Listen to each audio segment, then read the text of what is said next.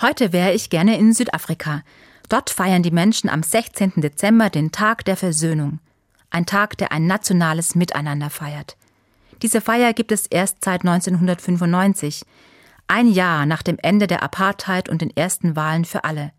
Rassentrennung und Unterdrückung der schwarzen Minderheit fanden in diesem Jahr ein Ende. Beeindruckend ist, wie Südafrika dann gezeigt hat, was Versöhnung bedeutet.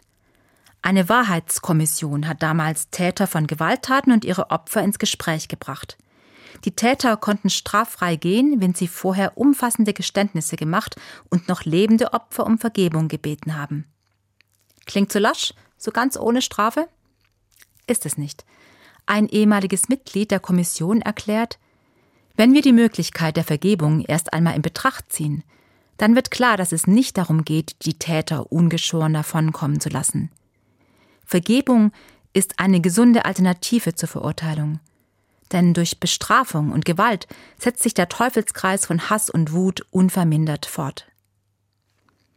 Dass dieser Tag auf dem 16. Dezember liegt, hat seine Gründe in der südafrikanischen Geschichte. Aber ich finde, dieser Versöhnungstag so kurz vor Weihnachten hat dadurch eine doppelte Botschaft. Denn die Geburt eines schutzlosen Kindes ist immer und überall ein Zeichen des Friedens und der Gewaltlosigkeit.